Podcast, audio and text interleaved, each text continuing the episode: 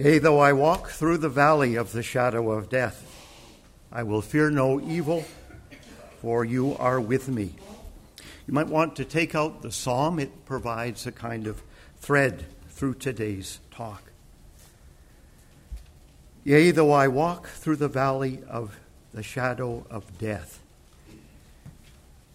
We're speaking today of life and death, and how often we speak of life and death. This is a matter of life and death.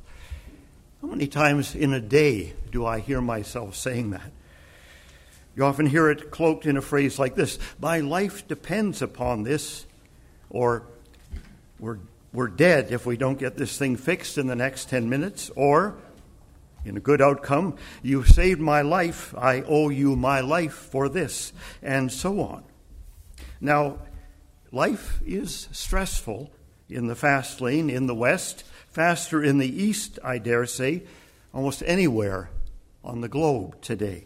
There is a sense of urgency, almost panic, certainly manic, in just getting through the day, which means getting yourself to the metro station, getting your kids to soccer or ballet, getting through the checkout line at Trader Joe's in time to get dinner started, getting through the line in line, or getting online in time enough to get through the line in line, online.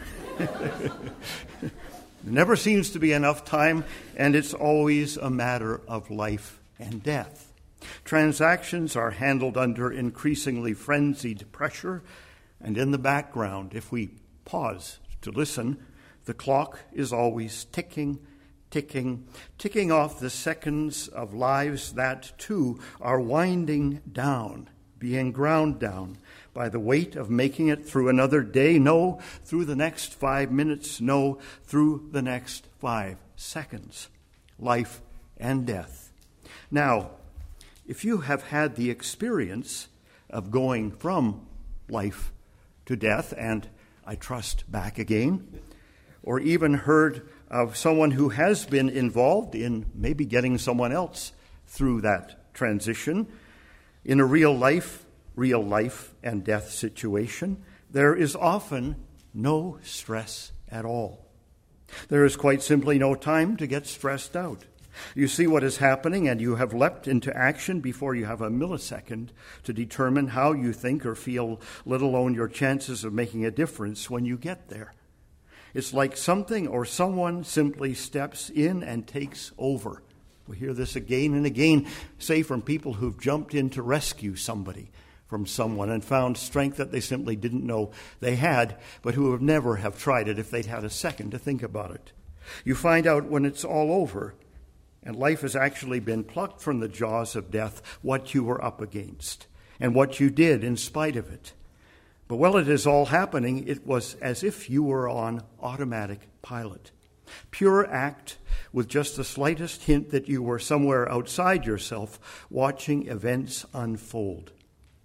An eerie sense, an otherworldly sense of timelessness, order, and calm. Now, I am not about to use this to show how really trivial our concerns really are, how shallow, how unindicative they are of reality. Indeed, I am suggesting that there's a very real sense of what it means to live a life which is defined and bounded by death in the way we live out our lives each day. A death which can strike at any moment, crossing our path with that line in the sand, a very real sense of what is very really impinging so rarely on our consciousness, that we live facing death maybe at any moment. We are creatures whose lives are defined by death. Jesus, however, comes to proclaim a whole different way of living, a life lived as if death were not, or at least as if death itself had died, been put out of its misery, had been shut down, was under new management. What does it mean to live, if you like, as if our lives were defined by death? We hear a lot today about the nihilistic hopelessness of today's world. a world which is in active rejection of Christ. We see a world in which people are going through that valley of the shadow of death, either stopped in their tracks, in despair, maybe conjecturing some immortality of the soul, or people who are filled with passionate intensity, living out the dream of creating utopian paradises. Death is governing them. Death is defining them at both ends of the spectrum. You see it most clearly, I think, in some of the tendencies of today's world, the secular paradise which we are being ushered into. We have people in despair of anything, but hoping against hope that somehow they will be saved, that there will be found a cure for all the diseases that can afflict us by cloning, cannibalizing, and discarding embryonic human beings. Others hope that we will find a cure for everything that afflicts the planet by aborting children in the womb. The premeditated killing of innocent human beings is the essential ingredient in the utopian dreams of the transformation of society of so many who seek to shape this culture of death. A little strong, perhaps, but I think if we take a deep breath in our rush through the day, we can see these elements crystallizing. We don't have really a sense of what the resurrection of the body really means, even in church. The sense that somehow this axis runs between the Father and Son, as Hans Urs von Balthasar describes, and in this energy which flows between these two co-creators out of chaos of the world, there is an energy which death interrupts, but which only those two together can reestablish. Death is, if you like, brought into the equation by Jesus, and life is brought back from death for us by Jesus. We meet this Jesus today as the Good Shepherd, the shepherd of his sheep. Despised in everyday life, shepherds loom large in our sacred texts. We have the figure of David, perhaps quintessentially, who is both shepherd and king. And as king, he is the one to whom obedience owed as a matter of life and death. This is the king, you obey him. And from whom protection is owed to his subjects as a matter of life and death. And God is diligent to remind David of when he has crossed that line, murdered his own subjects, sparing his life, but promising him that there will be consequences. Remember that relationship hierarchically. Subjects owe their king obedience. The king owes the subjects protection for life. And it's a matter of life and death. It's therefore significant when Jesus, at the beginning of chapter 10 of John's Gospel, assumes the title, the Good Shepherd, for himself. I am the Good Shepherd, he says. The Good Shepherd lays down his life for the sheep. He who is a hired hand and not a shepherd, who does not own the sheep, sees the wolf coming and leaves the sheep and flees, and the wolf snatches them and scatters them.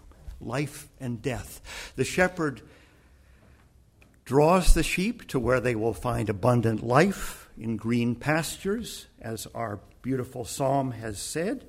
He makes me lie down in green pastures, leads me beside still waters. He shall refresh my soul. And the shepherd also protects the flock from predators. You spread a table before me in the presence of those who trouble me. In the valley of the shadow of death, I will fear no evil, for you are with me. We see another element in today's chapter, and that is the sheepfold, the temporary or permanent enclosure which shepherds constructed to fence in the flock for a time, protecting them from predators. Now, you can't live in a sheepfold. There's no pasture there. You have to be led out or allowed to come out and find life. But it is a place of protection as long as the gate is closed. Jesus has described himself as the gate of the sheepfold, the one through whom the flock would gain access to the fold, the one through whom the flock will be set free when the coast is clear, and the one who will sacrifice his own life, if necessary, to deny access to the ravages of the evil one. I know my own, and my own know me, and I lay down my life for the sheep. The letter of John continues, by this we know love, that he laid down his life for us, and we ought to lay down our lives for the brothers. Enclosure, safety, protection, in which Jesus himself, his body, becomes that haven that the sheepfold had been. Whoever keeps his commandments, whoever shows him loyalty and obedience as king, abides in God, and God abides in him. Obedience and protection again. The flock owe their shepherd obedience. The shepherd owes the flock their lives, even at the cost of his own. Abides, dwells, but the obligation, the rent we pay, if you like, for abiding in our earthly dwelling is obedience to his commandments. And these commandments are, and I quote, that we believe in the name of his Son, Jesus Christ, and love one another. Just as we say at every service, love God, believe in God, love one another, just as he has commanded us. Now, I often find myself asking in real life, can we go for more believing and ease off on the loving? I know which I find a little easier. Well, not that belief is easy, but I am often happier to withdraw to the tower than go out into the valley and face the blessing that I find in the community. Jesus' answer to me is clear. Little children, let us not love in word or talk, I'll be done soon, but in deed and in truth. Very clear and simple line of thought. We saw it last week too, serving God, which means serving others, versus serving self. Loving God, which means loving others, versus loving self. Now, why do the deeds of love come hard? Why, when we see someone in need, do we so easily draw back, almost instinctively? Why can it be said of some of us all of the time, and of all of us some of the time, that we wouldn't part with that which was ours if our lives depended on it? That the grip on that which is ours, our next dollar or our next minute or our next forkful of food or sip of chai latte, the next minute of peace and quiet that I might have, before my lovely little daughter comes up the stairs with some request or other, is as if our next breath would be our last. And invariably, I respond to interruptions, which are God's divine appointments, with a sense that this is it. What am I going to do? How will I recover this chain of thought that I was pursuing? How will I continue to weave the seamless robe of my own life? This life, bounded by death, is defined, therefore, by death. Looking at our lives and these readings, in the light of the resurrection, however, we are invited to look at life and death differently.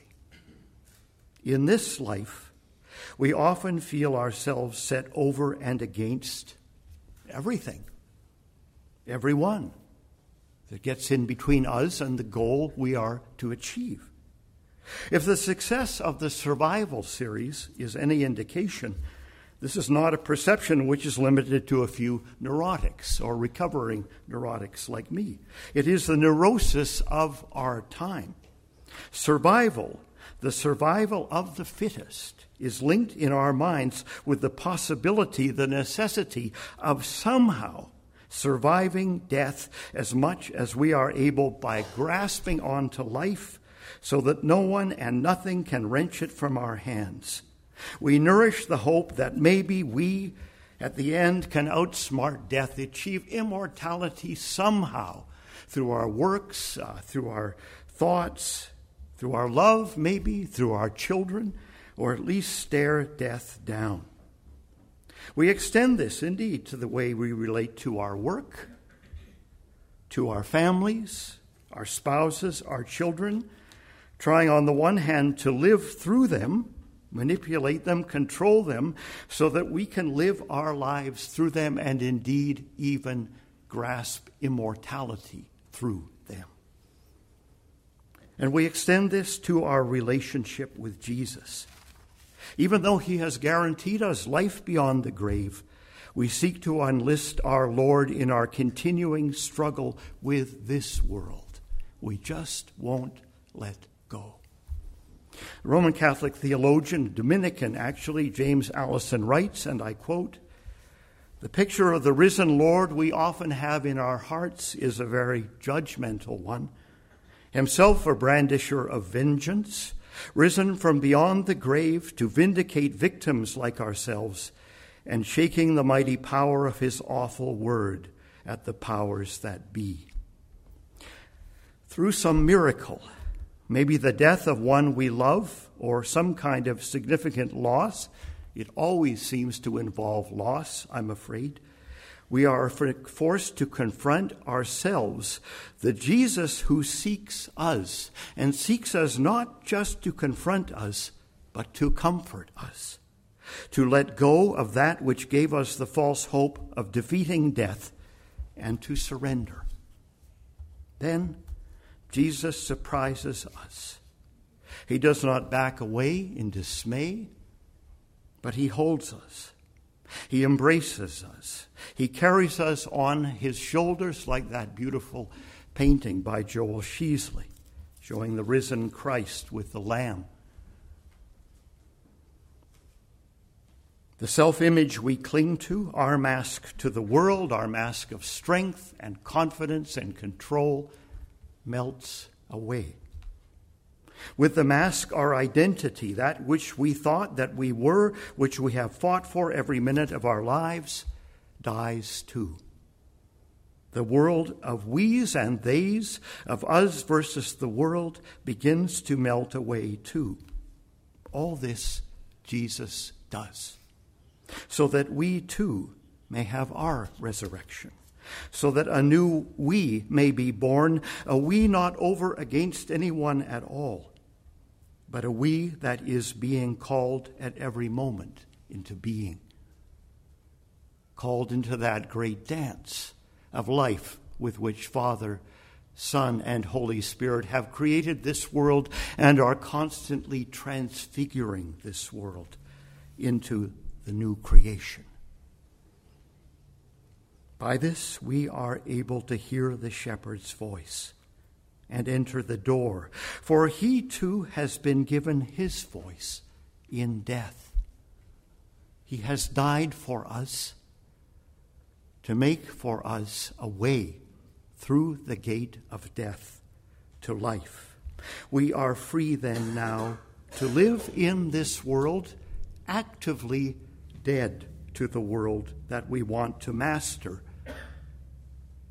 but alive to the world that we now seek to serve. We surrender our hopes of mastering this world and making our own life and being the captain of our own destiny. We look now to how our gracious triune God invites us to join him in the service of transfiguring this world. We are free to be vulnerable, weak in this life, to lose even, maybe a lot. Free not to care about prestige, possessions, or power, even. To suffer loss, knowing that in the resurrection, in the risen Lord, we are indestructible. We are more than conquerors, as the apostle says, free to live as if death were not. Amen.